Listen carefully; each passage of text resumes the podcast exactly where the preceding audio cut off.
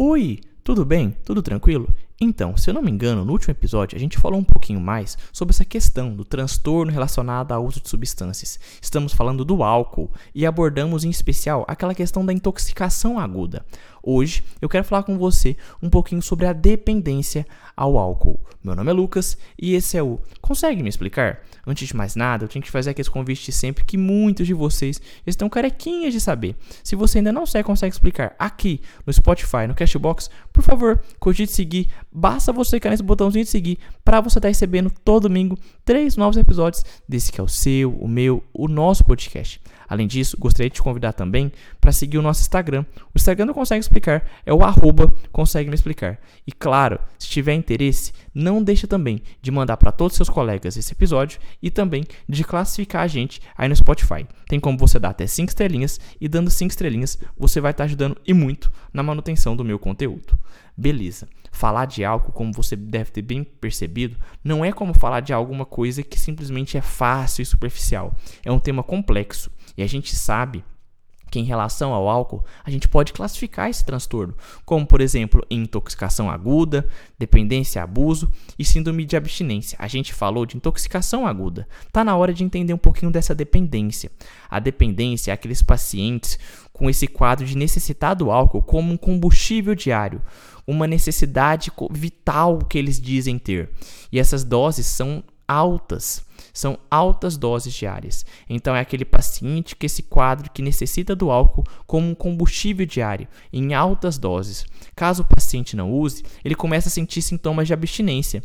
Em pacientes geralmente, esses pacientes, geralmente, eles apresentam conflitos familiares e no trabalho decorrente ao abuso dessas substâncias. O paciente dependente é aquele paciente que tem mais irritabilidade, perda de memória, hematomas pelo corpo, e muitos desses hematomas não são por conta de hematomas em razão do álcool diretamente não, mas sim em consequências do álcool indiretamente, como é o caso de quedas, brigas que pode se envolver, entre outros. Tem também pouco cuidado pessoal, o famoso hálito etílico, e pode apresentar até anemia. Então, o paciente dependente é um paciente mais irritado, que tem perda de memória, tem hematomas pelo corpo, em, relação, em decorrência mais a quedas, tem pouco cuidado pessoal e tem aquela questão do hálito etílico. Lucas, como eu classifico, como eu diagnostico um paciente com, como dependente? A gente vai ter duas formas de classificar. A gente pode classificar pelo CAGE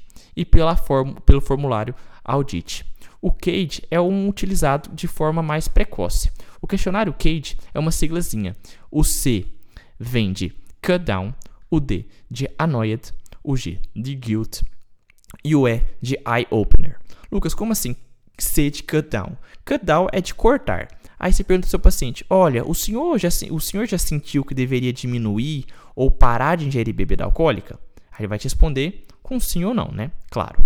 Aí no Annoyed, o senhor já ficou chateado porque criticam o seu modo de beber? Ele vai te responder sim ou não. No Guilt, o senhor já se sentiu culpado pela forma que você bebe? Pela maneira que bebe? Aí ele vai te responder com sim ou não. E no Eye Opener, que significa, o senhor costuma beber pela manhã para diminuir o nervosismo ou a ressaca? São, então, quatro pergun- perguntas, certo? Essas quatro perguntas têm uma especificidade de setenta por cento a oitenta por cento para dependência alcoólica. E se o paciente fazer mais de dois pontos, a gente pode classificar ele como dependente. Existe também o formulário AUDIT. O formulário AUDIT são dez perguntas. Essas perguntas são classificadas de acordo com pontuações e à medida que você faz essas perguntas, você vai ter uma pontuação para entender em qual grupo o seu paciente vai estar. Essas vão ser divididas em zonas, por assim dizer. Vai ter aquela questão que o seu paciente vai ter ou não essa dependência. Então, o AUDIT é um questionário de dez perguntas, enquanto que o O CAGE é o questionário de quatro perguntas. Lucas, quais são as dez perguntas do AUDIT? Eu acho que é, vai, é meio que perca de tempo a gente falar essas dez perguntas. Mais fácil você dar uma olhadinha. Beleza? Tranquilo? Certo. Então, meu paciente pode ser dependente de acordo com as respostas desses formulários. Sim, claro. Exatamente isso. Certo? Então, como é que eu vou tratar esse paciente dependente? Primeira coisa que a gente tem que pensar, psicoterapia.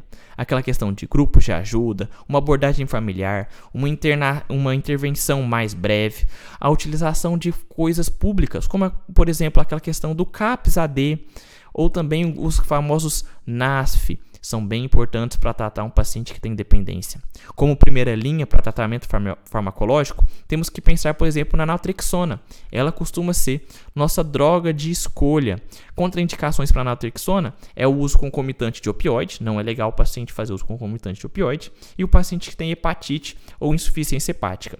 Essas são as três contraindicações da naltrexona: uso concomitante de opioide, hepatite ou insuficiência hepática. hepática. Tem também o acamprosato, que pode se, pode se usar.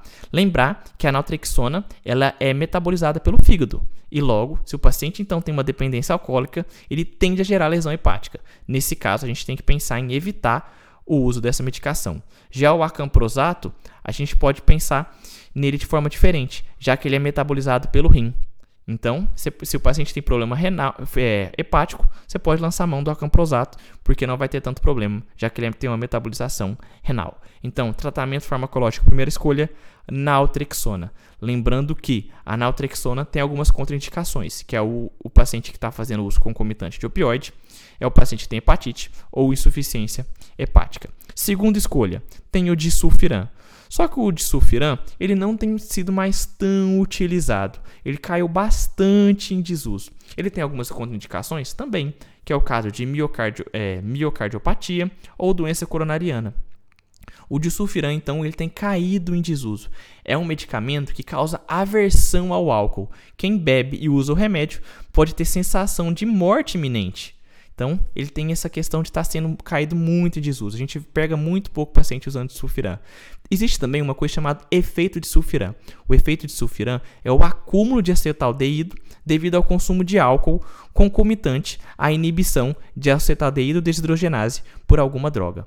Isso tem sido muito perguntado também, que é sobre esse efeito disulfiram. Claro, o disulfiram causa isso, mas outras medicações também, como é o caso do metronidazol e, cefalos, e algumas cefalosporinas. Beleza, temos que saber então que a primeira linha é a naltrexona.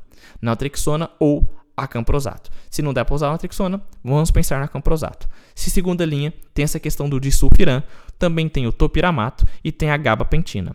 E a gente tem que lembrar que esse disulfiram, ele é ideal para o meu, pro nosso, para esse paciente, já que ele cria essa aversão a matar, ah, aversão, desculpa, aversão ao álcool, ele tem a sensação de morte, mas ele tem caído bastante em desuso.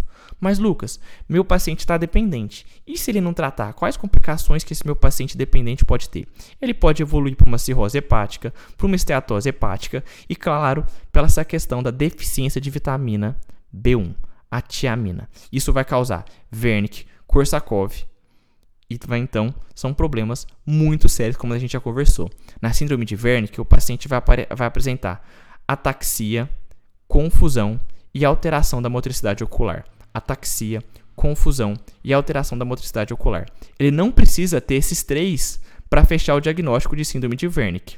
Ele não precisa ter esses três coisas, mas o paciente que apresenta síndrome de Wernicke costuma ter ataxia, confusão e alteração da motricidade ocular. É um quadro agudo e ele é reversível com o uso da tiamina. Se não tratar, o paciente evolui para Korsakoff. Então, o quadro agudo da dependência é o Wernicke, ataxia, confusão e alteração da motricidade ocular. Não precisa ter esses três para fechar o diagnóstico de Wernicke. Relembrando para você. Então, o quadro de Wernicke cronificado é o que a gente chama de Korsakoff. O Korsakoff, o paciente apresenta uma amnésia anterretrógrada. É aquele paciente que esquece tudo que fez nos dias anteriores. Ele também tem confabulações. É o paciente que não lembra do dia anterior e inventa uma história para essa lacuna de memória dele. O paciente não mente deliberadamente. Ele preenche a lacuna da memória com algo que não aconteceu. É isso que a gente vai chamar de confabulação. O quadro de Korsakoff é um quadro crônico e irreversível e que também é tratado com tiamina. Então, Wernicke e Korsakoff são tratados com tiamina, vitamina B um. Só que Wernicke é um quadro agudo e irreversível, enquanto que Korsakoff é um quadro crônico e irreversível. Beleza? Tranquilo? Então, eu acho que em relação a essa questão da dependência, era isso que eu queria falar com você. Reforço, se você ainda não sabe, consegue explicar aqui no Spotify, no Cashbox, por favor, cogite seguir. Basta clicar nesse botãozinho de seguir para você estar recebendo todo domingo três novos episódios desse que é o seu, o meu, o nosso podcast. Além disso, você está convidado a seguir o nosso Instagram, que é o arroba Consegue Me Explicar. E também, por favor, se você chegou até aqui ao final e ainda não deu as cinco estrelinhas pra gente aí no Spotify, deixe essas cinco estrelinhas que você vai estar ajudando e muito na manutenção do meu trabalho. Um beijo no seu coração, valeu, falou e fui!